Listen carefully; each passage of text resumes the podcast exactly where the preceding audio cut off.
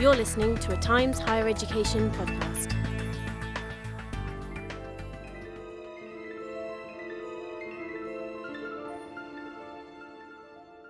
Welcome to the Times Higher Education podcast. I'm your host, Sara Custer, the editor of Campus, and with me again today is our content editor, Eliza Compton. Hello, Eliza. Hello, Sarah. Nice to have you on the episode again. Thank you very much. I'm very happy to be here. I am pleased as well because today we are embarking on a journey into a realm of the unknown. A world full of possibilities and creative opportunities, but not without risks and ethical quandaries. So come along with us as we explore the use of generative AI in higher education, teaching, and research with three intrepid pioneers as our guides. We're going to delve into the ways that ChatGPT has inspired one neurodiverse researcher to communicate better with colleagues she says that AI has enhanced the way that she works and she gives some really useful tips on how to write good prompts. Before we go on to that researcher, we'll first hear from two visionary educators who've inserted ChatGPT into their active teaching and feedback models. Jenny Rose at the University of Manchester and David Nicol at the University of Glasgow were already getting students to learn through inner feedback. But now, with generative AI, their method is even more effective at helping students learn and getting them ready to work in the real world. Embracing AI is not without its challenges, though, especially when it comes to academic integrity. They tell me how they're thinking about honesty and plagiarism and what tips they've got for educators like you to start using AI in their courses today. So strap in and let's dive headfirst into AI and teaching.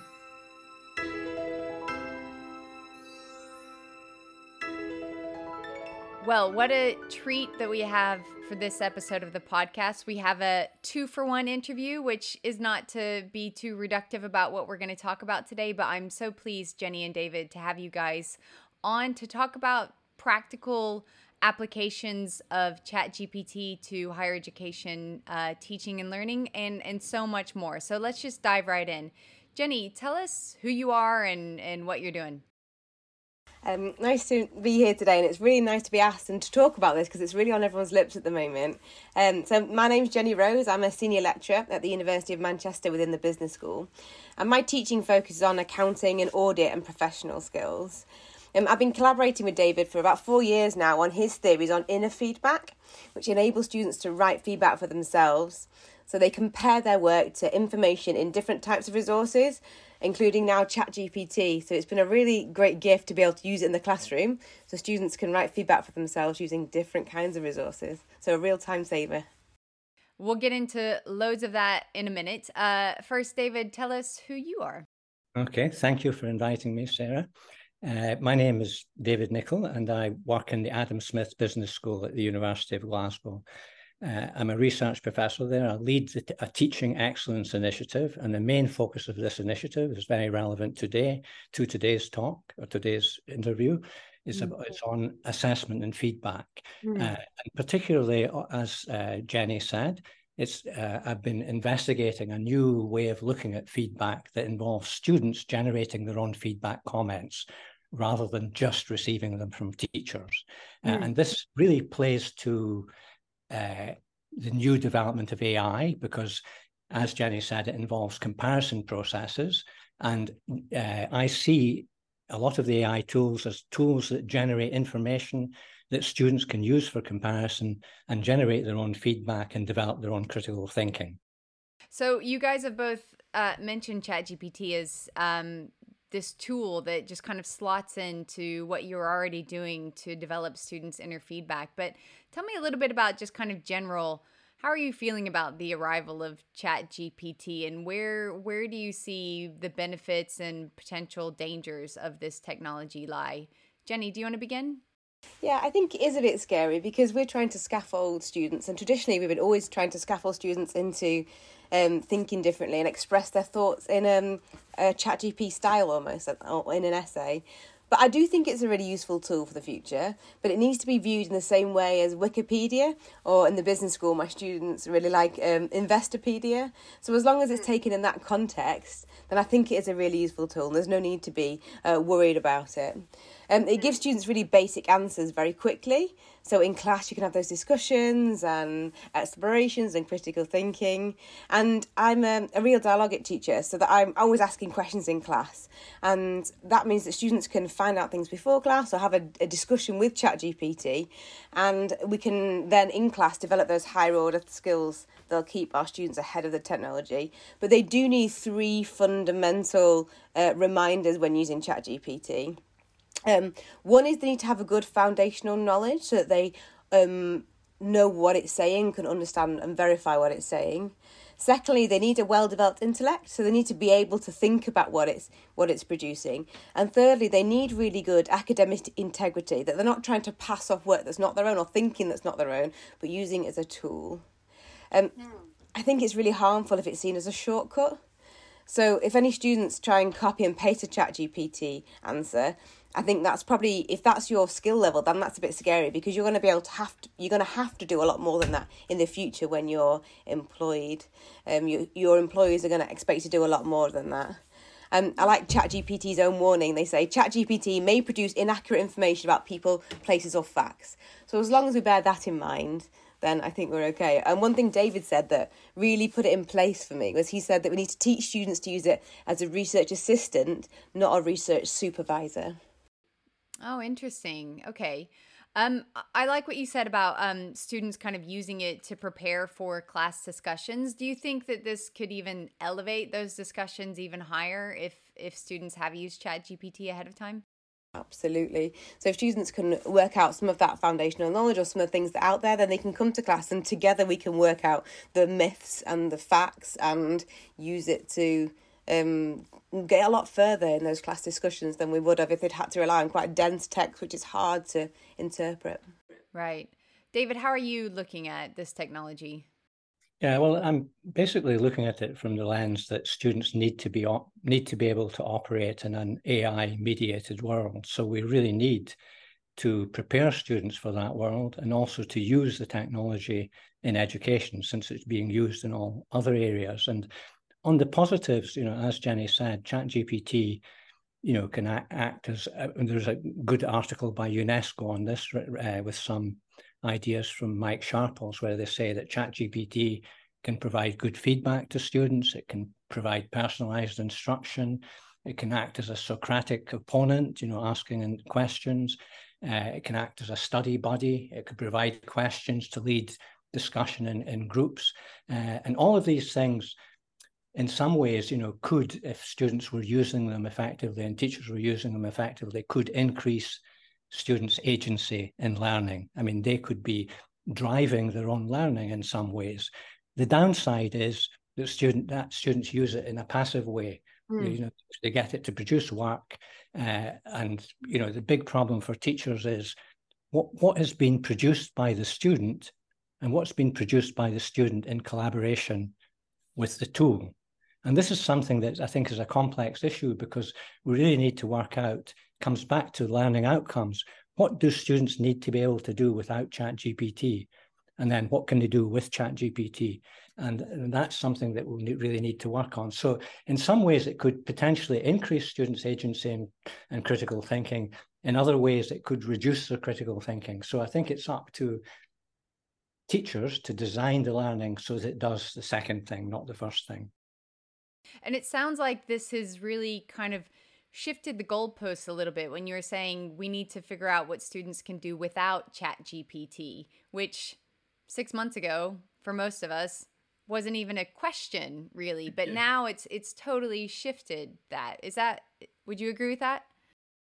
Well i think i mean a, a, a concrete example of this is you know someone's using chat gpt to fly an airplane you know and then you know chat gpt or the technology breaks down they need to land the plane themselves mm. you know mm. so they need mm. to be trained to fly the plane without chat gpt even although most of the time they might be using chat gpt but i mean if you put this into all sorts of other contexts you know it creates a bit of complexity trying to work out really what do they need to know because people say let them offload the routine tasks right gpt but what are the routine tasks you know which ones can they offload so it's not very clear, especially with the rapid development of AI tools. You know, so mm. so it's like understanding how to do the basic task in case the technology fails, which inevitably it will, but then also going to that higher level. Yeah, I think we, we really need to focus on thinking processes, not products, because ChatGPT can help students produce the product.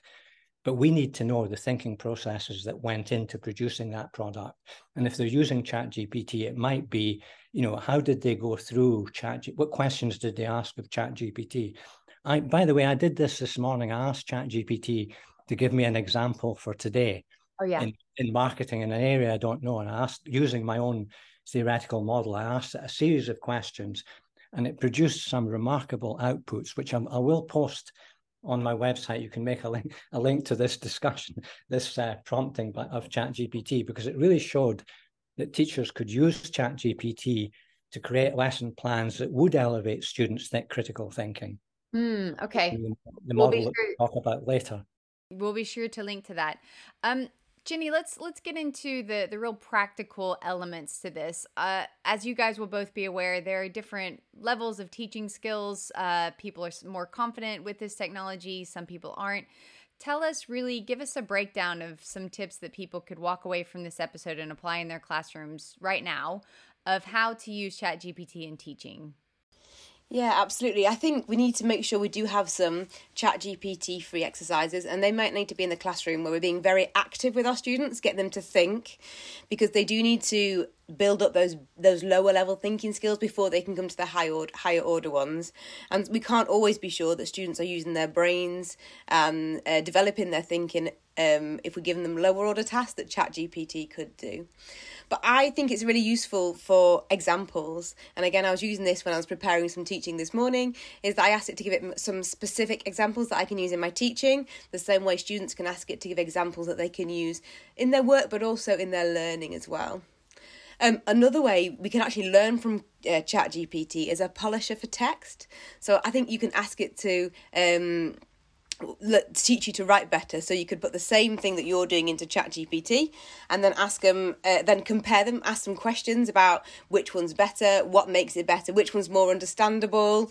Um, so you can use it to polish your text to see what you can learn from the chat gpt answer and to improve your own and vice versa. What have you got on your own that doesn't isn't there in the chat gpt answer in that example that you just used, if a student does put in a, an answer that they've written and ChatGPT gives them something that's a bit more polished, a bit more concise, could they then turn that in and maybe say this has been developed with the aid of ChatGPT, being really transparent with that? I think it's really difficult. It's really shades of grey now. Plagiarism used to be very clearly um, this was copied and this wasn't. And I would say for the another example to throw back at you, when we had um, Grammarly, or if we had a, a, spell checker and we used that on our text, does that mean that that's the spell checker's words or Grammarly's words and not our own? I think plagiarism has become a lot more shades of grey, and we do need to rely a lot on our students' integrity that they're not turning in ideas and, and explanations that are not their own. So if it's kind of finessing writing, maybe it's okay and and this is clearly another area where teachers need to establish those kind of buffers and be like, look, it's fine if you do this, but just tell me if you are or because if we're thinking about in real life once students leave their education, this is something they'll be able to use all the time in their in their working life. Yes, but it's something we can learn from. So we want them to use it to learn how to write better themselves rather than having to rely on it, having to rely on that technology. Because this um, way of using it very much follows uh, David's models around the students do something first then they make a comparison for example to a chat gpt output and then they they they're using a set of instructions to make their their thoughts about that comparison explicit and that's where the feedback comes out which is your tried and tested method. It's just what we can apply it to now is chat gpt answers. Okay. David did you want to come in there? Uh, I, I wanted to say because uh, this always slips into the discussion about you know, what will we know what students have produced on their own, or should they produce it with ChatGPT or not? And I think one of the the things I think is important is that we'll need to we maybe need to think about dividing, not in a hard way, what students do out of class. They can use ChatGPT to produce that because we have no control over what they're really using out of class. When they come in class, and basically out of class stuff should be about knowledge acquisition in class activities should be about developing critical thinking. So students might, we have more control over what's happening in tutorials and maybe we don't have lectures anymore. We have more interactive classes and students do things in the class uh, regularly doing the kinds of things uh, Jenny's saying, and we, you know, get them to make comparisons and write down what they're learning from the comparisons, and this becomes information, process information about students learning that we could sample for summative assessment. So mm-hmm. some of those in-class activities could be used for summative assessment, and mm-hmm. students could keep a portfolio uh, for summative assessment. Mm-hmm. And then we mm-hmm. need to think about the exams, how we would deal with them if they're actually having exams. But there would be ways of doing this in an exam. And a, a colleague of mine did a two-stage exam where students did something individually, and then they compare. Then they did the same work again with peers. Mm. And but in between that, what we did was they did something individually, and then they reflected on how well they had done it, and they wrote down some comments. Then they did the same work with peers, and then they compared what they learned from what they what they actually enacted while they were with their peers, and they wrote down about that. And the exam tested them, you know, involved all three components contributing to the final mark: their individual work, the reflections that they mm-hmm. generated during the exam uh, on the comparison processes, and the group work that they'd engaged in. Now, it would be very easy to insert a chat GPT text inside that and ask them to make a comparison against that as well. And it could become part of the exam. So it's really surfacing the processes of thinking that's going to be really important in summative assessment, not the outputs. We really need to know how students are getting to the solution to the problem. And mm-hmm. they need to know it themselves. Mm-hmm. They, it needs to be visible to them so that, that actually they see their own learning developing by making so making it feedback explicit in this way having students write their own comments is like making their thinking visible i know you can't make all the thinking visible but making some of it visible is a big step forward and will be re- reinforce the students learning because they'll see their own feedback capability and it helps teachers because it gives them more information about where students are really at and what they need to provide I think we also need to remember that there's a major skill in terms of the prompts and the questions that you put into ChatGPT to give it the answers that you want to. And that prompt refining is going to be a really important skill that our students will need in the future. And it's a skill that we can learn alongside them as lecturers. I'm a really, really inspired by Paulo Freire's um, kind of dialogic um, teaching. And he says, uh, knowledge emerges only through invention and reinvention, through restless, impatient, continuing, hopeful inquiry human beings pursue in the world, with the world, and with each other. And I think they can do that with ChatGPT and really come along. And there's no reason why we can't learn this alongside them. It doesn't have to be always the teacher um, telling the everyone the being the authority. We can actually yeah. learn alongside them in this dialogic way. So I think it's a really nice way of applying that in the classroom. I was thinking about that when you guys were speaking. I mean, this is new for educators as well, and they might even be a step behind where their students are in terms of using this technology. Do you guys have any um, reflections on your own kind of journey with this and how you guys have come to grips and how you've developed the prompts that you've learned to kind of get the best results that you could share with us? It's been through restless, hopeful inquiry. So it's just by playing with it, just the same way that our students are. And it's talking to each other. So I talk to the students about what prompts they put in. So they clearly know that if they put my essay title into a chat GPT and give me the answer, that's not their work. But they can use how they can use it to try and um, get that information that they need. So it's talking to students, it's talking to other educators, seeing what they're using, it's sharing prompts that work, sharing different. It's not just ChatGPT. You've got other um, AI that you can use as well. So you've got Bard, you've got ChatSonic, and the Bing search bar. Search bar. So all of these different tools are out there, and it's just talking to each other about what's working and what needs to change and what um and how that develops because it's as you say, it's moving so rapidly, and it will continue to do so. David, I want to go back to. I, I just quickly want to go back to you were talking about feedback and assessment. I wonder if you have any other concrete tips or advice or applications that people listening to this could could apply in their teaching today. Well, I think I need to really come back to the the best the essence of the model that we've been working with on feedback. And the essence of the model, as, as uh, Jenny said, is the students do some work themselves individually, and then we give them some resource and they, they, use some information in a resource to make a comparison and generate feedback. So we might say to them, you've written this essay, uh, look at these other essays, look at the way they've used evidence to support the argument, and can you think about ways you'd improve your own essay? So they're making a comparison and they write down, you know, I think I could do this and this. And then they have a discussion with their peers. So we, we like dialogue as well. So they wrap the dialogue around that. They have a discussion about their work, about the feedback they've generated about it. And then they make a request to the teacher. If there's something they still don't understand, they ask the teachers. All the teachers' comments are end loaded in some way. Now, if you put chat gpt into this mix it becomes a, a, resource that can create comparators can create information for comparison now this is very good because one of the issues with chat gpt is the information is unreliable you know it's, it can be untrustworthy. So by asking students to look at that information they could generate something with chat gpt but they've got another resource something from a textbook or something written by their supervisor or, or in a journal article. So they can make a comparison so they can validate the information they're getting from chat gpt identify strengths and weaknesses. And that part identifying strengths and weaknesses in that is developing their critical thinking. So that's the first part that comparison plays addresses an issue that's a complex issue in in using chat gpt the second point is that students need to make the outputs of their comparisons explicit in some way in writing or in discussion Mm. Now that makes the thinking process explicit. It helps to address the problem problem with Chat GPT.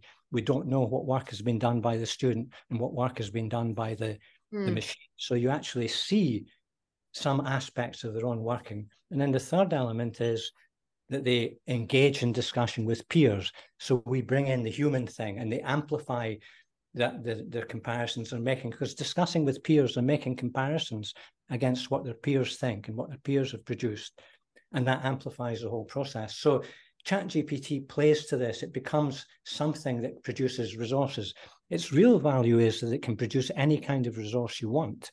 I mean, today I asked it to design a task for a marketing student uh, using comparison. I said, I want the student to produce something through one analytical marketing lens. And then I want them, I want you to give them a comparator, a different analytical marketing lens that they can compare the work they've produced against and identify how these different lenses bring out different things about the marketing behavior. And it produced all of this. And then I said to it, Can you produce the resource they would use as a comparator? And it produced that as well, to my surprise. I mean, I need to talk to someone in marketing to see you know whether it's really totally yeah. accurate but but still it could save teachers a lot of time but that's the mm-hmm. idea you know it's not about comparing work against other work to get good quality work it's about using comparisons to develop critical thinking and that's a different thing so the students produce a practice example they solve a series of problems ChatGPT could create masses of problems for students to solve. The idea is that if they solve lots of problems, they'll abstract the theoretical the schema for problem solving. I would go about this in a different way. I'd get them to solve some problems. I would give them a set of concepts and say, which of these concepts do you think is driving the solution strategy? And when they do this, they're directly trying to relate the theory to the practice. When I did this with students, they said, This is fantastic. Normally, we're taught the theory separately from the practice in the hope that we'll connect it. Now you're asking us to directly make a theory practice connection and write down how well the theory is being represented in the practice. Now, yes. ChatGPT just plays into all of this because it could create the examples, it could create the con- list, it could give you the concepts, some that were relevant, some that weren't. We could use it in all kinds of ways, uh, mm. and then students could use it themselves, you know, to generate uh, alternative examples to things they've done and make comparisons. So it's just, it really, to me, it just it almost was perfect that ChatGPT came out and just played to a model that's not widely used in higher education because this model of feedback is not is not diffuse everywhere. You know, it's people like Jenny and other people I'm working with across the world who are really on top of this. And as you said, one of the big issues is I discovered in doing this is it's not selecting the comparators. That's not such a problem. It's actually formulating the instructions for the students. mm. because mm. focus them on different things. What you you know you can focus them on analysis. You know, making a synthesis involves a comparison. Making any kind of judgment informs a involves a comparison. But normally, we're getting students to compare their work against criteria. This is too limiting you know, because in professional practice, we're comparing against all sorts of things, not just criteria. So it mm. really opens up everything. I probably made all of this a bit you know gone into a complex no it's area. good it's good. I'm i as a novice non-educator it's i'm able to follow it. So i'm sure our listeners are as well. Jenny it looked like you wanted to come in on yeah i think it really frees us up in the classroom in many ways. It allows um, space for conversations and discussion and further uh, further deeper learning. Because if students can research and find an easy way of um, asking questions and use it as a, a research assistant before class or even during class uh, and generating these resources to compare their work to, we can actually see their intellectual development rather than necessarily their academic output. So I did an interesting study on some of the students' work and found that actually they showed higher levels of intellectual development on the Perry scale of intellectual development for their reflections, which was their writing down their feedback, than they could on the essay. So maybe we're testing the wrong things. Maybe by testing the outputs all the time, that can be, be, be now be completed by computer. Maybe we should be testing how students are thinking and how they're developing rather than relying on um, tasks that can now be done by machines. In this this reflective phase that you mentioned, David, which I think was step two in in the model that you were describing, is that is that how where the academic integrity bit is coming in? Is that where we're then asking students to tell us exactly what they've done and how they've done it?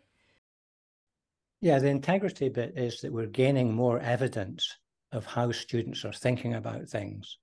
Uh, you know, and also we can gain evidence of how they're interacting with peers and what they're generating from that as well. And so how that, they interact with ChatGPT as well. That, what, that helps, yeah. Mm.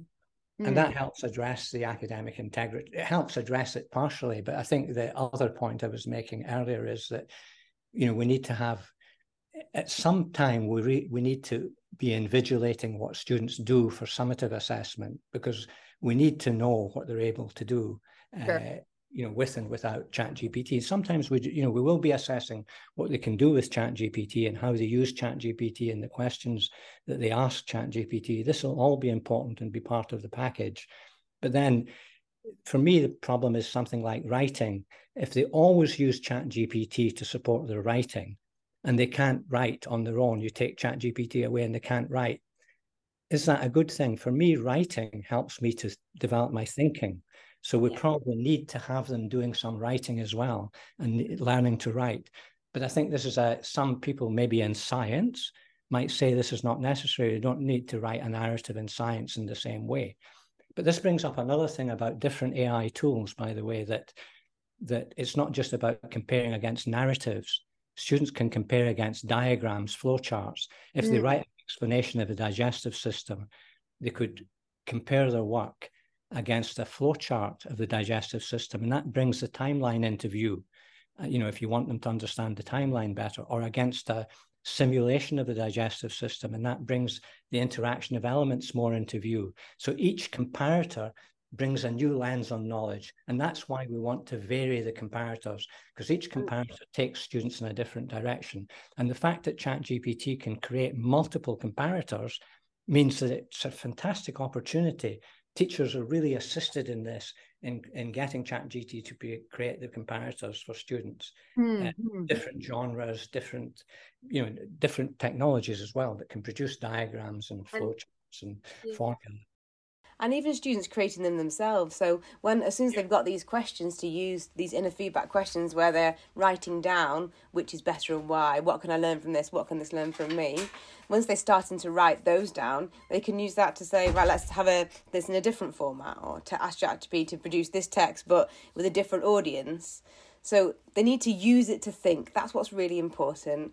We need to teach students to use ChatGPT to think, to enhance their thinking, to save time on researching, to give them data in a not in a um, small chunk and easy to understand way not overly complex. It simplifies things. They can still check that and they still need to talk about it and they still need to sense check it.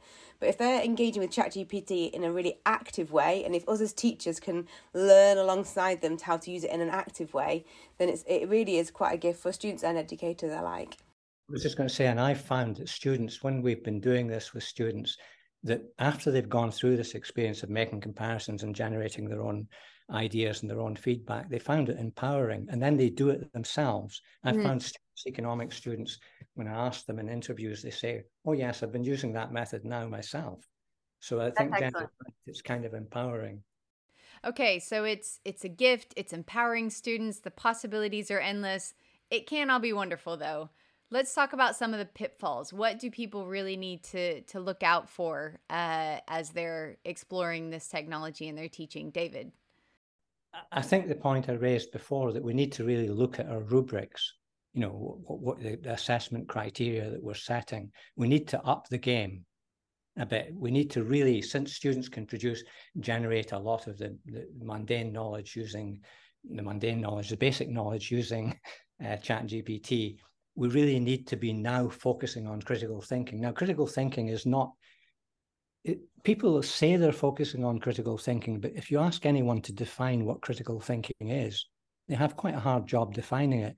I mean, I know that people use Bloom's taxonomy, analysis, evaluation, and so on, but we need to be crystal clear about what we're actually, what the learning outcomes are really, we're really targeting. And then we need to be clear about what they can do with and without Chat GPT. These are two elements of, of, of this that really need to be focused on. So tightening up rubrics and and maybe even ripping it all up and starting again. Yeah, in some ways, rubrics are, you know, to me they're a bit one-dimensional because rubrics we don't use rubrics in employment employment settings. They're kind of a nice thing in university, but but it's not just about using exemplars either, because that's where people go with exemplars. But most of the work in higher education on exemplars involves people comparing their work against an exemplar. And they don't people don't use instructions in the way i talked about earlier saying it's not the exemplar it's something in the exemplar that's important. So you can't say to a student compare your thesis against this thesis. It's too big a task. You might say compare the way you've structured your thesis with the structure of that thesis or compare the way that you've created the research questions in your thesis against those research questions. So you need to, to move it down to targeting what mm. is critical thinking? We need to understand better what this is. It's about taking different perspectives and also metacognitive thinking, getting students to think about their thinking, which is what this inner feedback process is about. It's about making evident the thinking process. And I think mm. we need to do a lot more of that. Mm. The outputs now are, are we don't know wh- where the outputs are coming from. So we need to know how they're getting there. Jenny, anything you would add to that in terms of pitfalls that people need to look out for? Yeah, I think we need to be careful not to be afraid of change, and we need to really embrace change. It is quite scary, and it is a big it is a big change. It's really shifted things in terms of being able to rely on what students telling us, and not necessarily knowing whether that's their thoughts and ideas and phrasings and explanations, or it's been produced by a computer. But you look how the calculator and Google and Grammarly they haven't destroyed education; they've just modified it. So I think we can yeah. look to those kind of tools and try and treat this in a similar kind of way, not to be afraid of it. I feel like this is a conversation we wouldn't have had a year ago, much less six months ago. So that just really shows, and we've we've mentioned this a couple times, just the the rate of development with this types of technology. So Jenny, just final question for you: How can people stay agile if they feel like they're just catching up with how to write a good prompt for Chat GPT, and then something else comes out that they've also got to wrap their head around? Yeah, I think keeping close to your students is really important. Talk to them about how they approach their work, what the challenges they're facing. Keep supporting them because it's quite difficult for a student who might be used to, as I do, is thinking as they are writing. Suddenly they see this tool that can write for them, but it can't actually think for them. So they need some support in developing these skills, um, especially if they're trying to rely on ChatGPT too much and not learning how to think but and using it in an active way. I think keeping talking to other educators is really important. I heard a, a really good idea that um, that students who submitted work that didn't have certain papers or certain focus to them should fail them. So rather than just tell in the past where we've asked you to just tell me about a subject or explain your thoughts on or recommendations over this, actually be really specific in your uh, briefings that you're actually looking for something very specific. And if that specific thing is not in the in the assessment, then that's a fail, even if it's a really good answer. just to make sure that students are engaged and being active. So I think talking to other educators to get ideas about assessment briefings and prompts and how they're using it and how it can be used is really important. And the third thing is keeping talking to industry. So um, a lot of my students are going to go move into accountancy, so I, I need to be on the ball with what the professions are using and how accountants are using it. Um, you've got to think about what skills that your students are, uh, your students' future employers are looking for, and then help them develop those skills so they can be successful and, and have that lifelong flourishing, which is what we're all about for our students. Can I just ask you on the the conversations that you're having with employers? Do you feel that they are a step ahead of higher education and how they're thinking about this and how they want students to use this or their graduates or employees or whatever to, to use this and apply it to the tasks at hand or is everyone kind of on the same level right now with it it varies across my different contacts. So some of them are haven't really used it yet at all, not really aware of it. Um, others um, do use it quite a lot in maybe day to day professional e- um, communications and emails. But in the business world, it's quite difficult at the moment to get Chat GPT to produce a report. So it might produce a few paragraphs, but it can't lay out a nice glossy report, which is a lot of the um, skills that our students need and that employers are looking for. Our employers are also looking for a lot of um, verbal and communication skills and being able to explain ideas and build rapport with clients and understand what they're saying.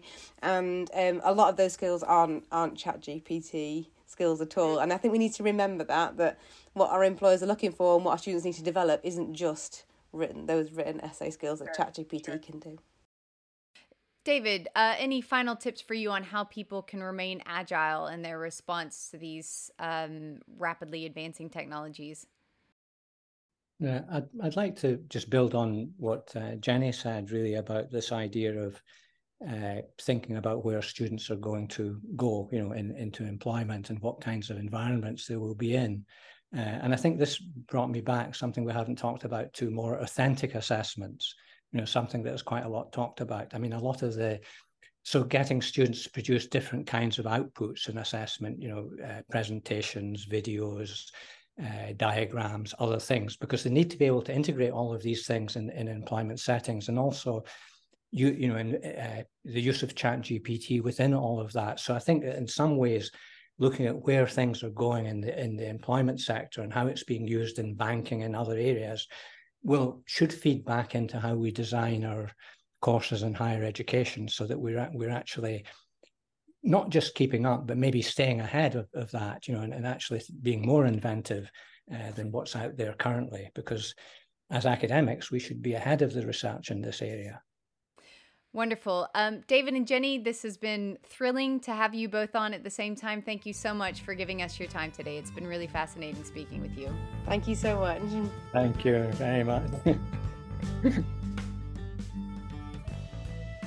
so that's not the first time I've heard educators compare ChatGPT to calculators or spell check. And I do wonder where we'll land with that level of comfort that we have just with ChatGPT in our everyday lives and if it will ever become as ubiquitous as the common calculator or predicted text in our text messages. Yeah, it is really hard to know. At the moment, there's a, a, bit of trepidation, but there is also a sense that it's very much a tool. Um, I also liked how they talked about needing to assess the skills that students can do without ChatGPT. The example that David used was pilots need to still know how to land a plane, even though they can use ChatGPT to fly the plane and land the plane. If for whatever reason they need to land it, they need to know how to land it. But I do think it's quite exciting to think about um, what other skills we will be able to, to develop whenever we, I guess, offload some of the tasks that we're doing now that we can just hand over to ChatGPT. Yeah, that's right. I mean, the idea of being able to leave a machine to write uh, even a paragraph would have been unthinkable before ChatGPT, and now, um, and now we're in the place that we're at. Uh, well, let's turn our searchlights to another corner of the academic landscape that is set to be revolutionized by generative AI. Eliza, tell us who our next guide is. Our next guide is a research assistant and advocate for diversity in education with lived experience. Brooke Szücs has two roles at the University of Queensland. One is in the School of Law and the other is in the Business School. Brooke has autism and she uses ChatGPT to help her in her writing process. She's written an excellent resource for campus about this and she's got loads of great tips and insights into how she uses it.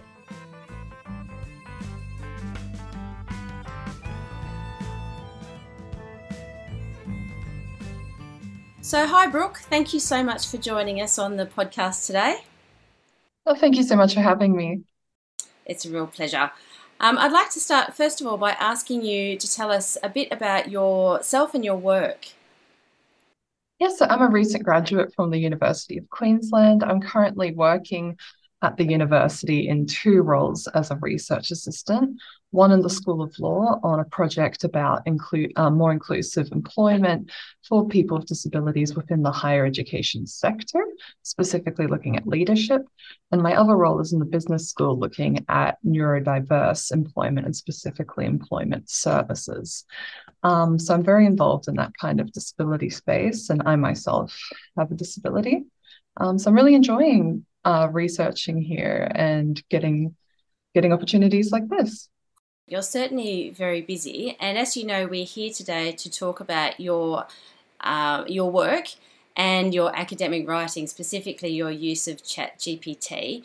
You've written a resource for campus all about that. I wanted to ask you first of all, why and how did you start using ChatGPT for this purpose? Yeah, well, that's where disability is really relevant to this um, and I actually wrote that resource originally as a neurodiversity focused area before I realized it was more broad. But um, I have autism, and part of that is that I have some struggles with language processing and understanding things like vague instructions and so on. And what that kind of means for me is that I'm often needing a bit more feedback from my supervisors. And am I doing this right? Is this what you asked for? Um, is this what the journal requirements are asking for? And things like that. And I was aware that I was always kind of turning to um, my supervisors or you know my peers who are more um, who are more experienced than I am for all sorts of things like this. And when ChatGPT was released, I immediately saw the potential for that to support me and take that off my supervisors and so on. That's a slightly different take from the usual response that we get to ChatGPT, which is something that is maybe to be regarded with a little suspicion um, regarding the the way that it might encroach on the academic space. But that's obviously not your experience. You described it, I think, in your article about using it like a conversation partner, even. Absolutely. Um, and again, that goes back to me kind of not replacing the supervisor, but not taking up so much time of my, you know, management team and so on who are so busy to do these smaller tasks, these slight clarifications and these slight checks. Um, so I definitely haven't been using it for, um, you know, to generate my work for me, but just to assist me in the process. So you use it more as a, a tool rather than a, um, a replacement for, for your own writing skills. Yeah, and that's why I named the article exactly that, enhancing, not replacing, because that's very much how I I see that. Um, and I'm very focused on the speeding up the process. And, you know, I used to have to spend a while waiting for emails to come back and so on. Um, since ChatGPT has come out, um, that process has been a lot better. That's a really positive response. Can you tell us a bit about how that actually works in a practical sense? Absolutely. So um, I think what you said earlier really touches on that. It's a conversation partner. I use it very much to tease the ideas out and to give myself direction. Um, I haven't used it to actually start an article. Um, you know, I've always had those ideas and themes from myself or someone else within the team. Mm-hmm. Um, that's something that I think w- we can do, but um, definitely just in the sense of, um, oh, this journal instruction isn't very clear. Like, could you reword that for me or something like that? That's something that ChatGPT does really well. Mm-hmm. Um, and I very much use it as a. Actually, may I re- may you say the question again? Sorry. That's okay. I wanted to know. I wanted to get a sense of exactly how you would use it. So, for example, if you're wanting it to extract a key idea from a paragraph, how would you go about formulating your prompts, for example? Yes, so that's something that I struggled with um, a bit at the beginning, which is another reason I wrote the article to kind of um, share some of those findings. But I find that you have to be very specific about what you want, and sometimes to even ask the question more than once. Um, mm-hmm. A good example would be if I'm checking, um, I might be checking, is this a good introduction? Is it very clear? Or someone I might put in my introduction and ask, you know, is, does this cover everything? Um, and it'll say, yes, it covers this, this, this, and this.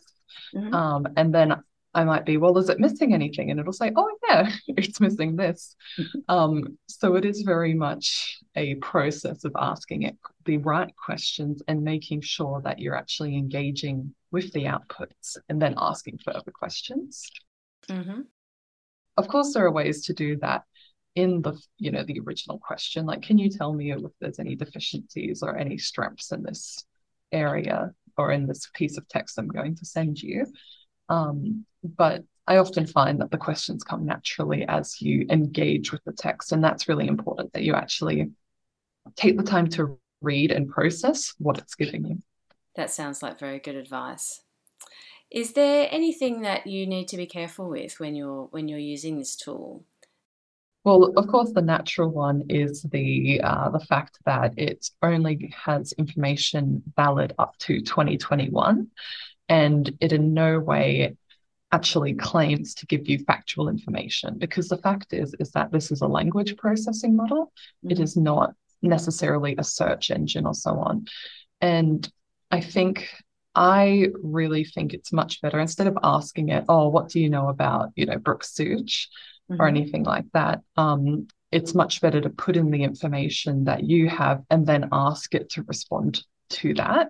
Mm-hmm. Um, for example, I got it to write a short bio for, for me by putting in, I put the text of a few different articles about me. Mm-hmm. And then I've said, could you make me a three sentence bio from this information about Brooke Szücs? And it was able to do that pretty quickly. Mm-hmm. Um, and I think like that sort of thing is really, really important. Uh, I heard in America there was a law case where the lawyers used ChatGPT to write their argument, and they didn't they didn't check the validity of those sources, and they turned out to not exist. Ah. Um, and that's a very common pitfall with this one, um, which yeah. is why I mentioned Research Rabbit and other AI that will help with the research part.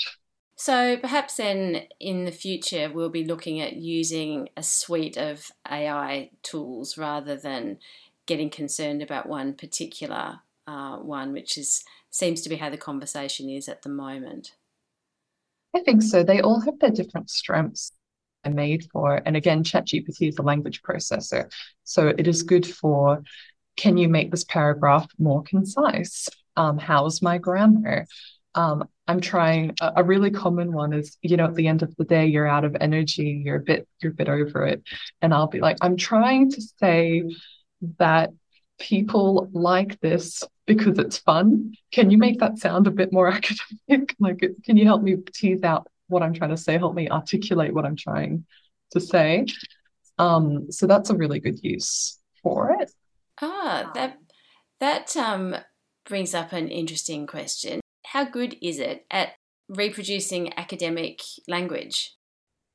I would say it's quite good. Um, I would say it's even too good sometimes because sometimes it gives me back something and I'm like, oh, the higher echelons of society, that's a bit much. Um, but it's like I would I would say it's quite good. I'd say about 90% or so of what it gives back to me in those situations I'll accept. But again, the really important thing is to go back and read it and check that that's appropriate language that's what you would use um, so in the case where it gave me the higher echelons of society mm. i have um, changed that because that was just not really what i was going for sometimes it's just a bit too stuffy but very much um, there are ways to actually train the ai to write in your style mm-hmm. Um, i haven't done that because I, I like to write my own but mm-hmm. I know you can put in, can you make that sound more like me and things like that um, by oh. putting in samples of your writing. Yeah. And how much, how many samples would you have to put in for it to? I, I would say a couple of paragraphs would do. Um, I've tried it for emails actually, mm-hmm. um, because I have a tendency to um, be very short and blunt on emails. People say, "Looking forward to seeing you tomorrow," and I'll say, "Great, see you tomorrow." and I, I was ex- I was experimenting with it to see if it could make my emails a bit more, you know, nice, but still sound like me. Um, mm. So I put in just a few of my emails where I'd really put in some effort to be fluffy. Um, and it did a pretty good job with just two emails, um, you know, just two paragraphs essentially. Um, mm. And again, that's what it's for. It processes that language and then it takes that out. So I think I think it is quite good at that. My my biggest thing that I have with the actual language processing is sometimes the words that chooses change the nuance of what you're trying to say. Mm-hmm. Um, so that's something that I'm really aware of when I'm checking um, checking the process text. Mm. So, with the process text, how would you incorporate that into your own writing? Again, it depends on what exactly I'm using it for. So, um, a good one was for the particular article we're talking about. Um, I just was struggling to get it into the the word limit. I was being a bit wordy, and it was very much I've processed it, put it through, and just said, "Can you make this a maximum of 850 words?" Which I believe is the limit. Mm-hmm. Um, and it's just cut some superfluous words, or it's used, you know, compound words instead of two, and so on. And um, I've gone through and then I've checked it and I've made some edits because, like I said, it was a bit stuffy, it's a bit too academic. Mm-hmm. Um, and I I then kind of, after I checked that manually, changed a few words. I put a few things back in. It wanted to cut the thing out about my dean. And I was like, no, you, you need to know my dean really likes Research Rabbit. um, but um, then when I was happy with it, as you know, the human reader, that's when I've submitted it. You write over a few different areas, don't you? Business and, and law. Do you find that it's more useful for one or the other? No, I wouldn't say so, because again, that's the strength of ChatGPT. You say, I'm writing for this, you can even name the journal, or mm-hmm. you can even put in um, the journal requirements or the instructions for authors. You can copy paste that into the program and say, I'm writing for this journal and go from there. Um, I'm I'm just naturally a bit more familiar with the social sciences. I'm a, I'm a graduate from the School of Languages and Cultures, so I often use the APA seven system and so on. So I naturally feel that's a bit more strong. I mm-hmm. haven't used it so much for law and so on because that's definitely where I don't know too much about, for example, their referencing system and so on. Mm-hmm. That I, I do want a human to confirm that for me. Mm-hmm. Um, but if I can put in, you know, if you're using APA 7 all the time and then you're changing to the Harvard or something, um, you can use that sort of thing to change it over and then you can check that or you can get it to explain it to you as well. Um, I really like that feature. Um, you can ask it to explain it to you as a beginner in simple terms, or um, you know, you can ask if your understanding is correct, and then it will confirm or, or deny that. That really is getting back to that idea um, of a conversation partner, isn't it? You um, mentioned about uh, formats and things, referencing standards and and the like. Has the AI tool made the submission process any easier uh, for you? So that's a bit of a leading question. Has it has it changed the submission process for you? Um, I would say it's made things a lot smoother because when I'm asking the AI for feedback, it's picking up a lot of things that normally don't get picked up until it gets peer review.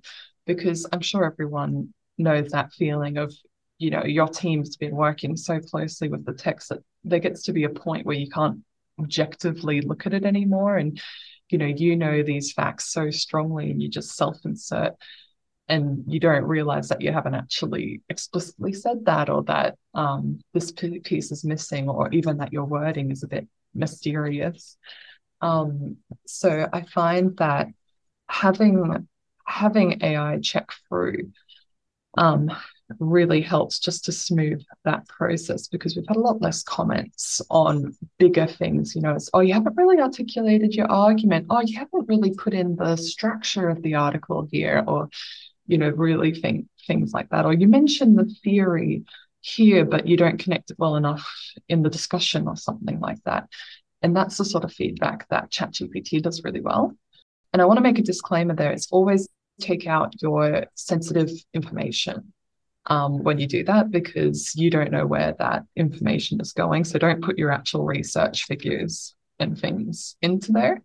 So ChatGPT always goes, it'd be really good if you used examples. And I'm like, yes, I know, I, I have examples, but you, you don't get them. Brooke, I think that's a really fantastic tip. It sounds like you're using it as another layer of, of editing. So perhaps it should be people like me who should be more concerned about this technology than, than the academics. I wanted to ask you too has it helped you with places to submit um, papers? Yeah, absolutely. Um, especially, like I said, I come from a Bachelor of Arts background in the humanities. So now I'm looking at a lot more, you know, a lot more in the space of higher education, law, business, employment, management, all of that kind of thing. So there's a really broad range of journals that potentially would be useful for what we're publishing. And of course, I haven't naturally come across those in my studies, and I'm only starting to be exposed to them now in work. Um, I'd say this particular tip is more useful for people at the very beginning, but I don't see why you can't use it to explore new journal options if you keep submitting to the same journal. Mm-hmm. Um, but um, again, I keep going back to that conversation partner. I'll just go to the article, you know, um, to the article, but the AI, and I'll say, I'm writing an article about this in the Australian context. I'm using interviews and online surveys as my corpus. And very much just kind of, we're looking for higher education management, for example, to, mm-hmm. to read this. And I'll be I'll just say, can you suggest some some journals for this? Mm-hmm. And it'll normally give me a list of three or four journals that it thinks I should check out. Mm-hmm. Um, and I'll just go and have a look at them. And sometimes it's what I was expecting, and sometimes it's not. Mm-hmm. Um, so that's been good for me to find some new journals. Um, I always ask that it gives me a Q1 journal. Mm-hmm. Um, but you have to check that because again, the information isn't updated on ChatGPT from 2021. Ah, yes, of course. Yes, so I always manually check that, but it, I have I haven't actually had a problem with that. Um, and then sometimes I've gone, oh, actually, I really thought you know this particular journal would be good for it, and it hasn't come up on the list. And you can just ask, oh, you've listed these journals, but what about this other journal I have in mind? Um, and then it'll explain to you, oh yeah, actually that's a good that's a good choice. That would I wouldn't say that's the best journal for this, but it is good for this, this, and this. Or no, actually they have a bit more of a focus on policy rather than the day-to-day running of the university or something like that. Mm. Um, the strength of ChatGPT really is the feedback that it gives and the explanations that it gives. That's what I find really helpful. Mm-hmm. Do you have any concerns about uh, inherent bias in the in the AI? You know, that's interesting because I've heard a lot about it, but I've actually been pretty impressed by some of the things that it's said in the disability space. It's it's given a lot of disclaimers. It said, you know, oh, you know, this has this wording, but actually you should be more careful. You should look that up before you use that or so on. Um, but I haven't personally had a lot. Um, I've had to learn to put in the Australian context mm-hmm. a lot yes. because it would always give me American um, journals. Again, that's why you don't you don't rely on it. It's very much uh, it's it's a check sort of tool.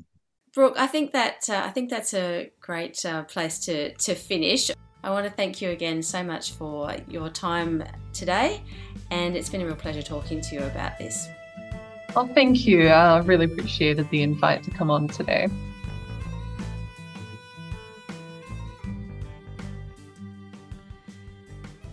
Eliza, I don't know if you realize, but we've managed to do something very clever here, which is talk about the use of ChatGPT in getting students to do their own inner feedback, followed by a live example of Brooke doing that very thing with getting immediate feedback that she says she needs on her research. Well done.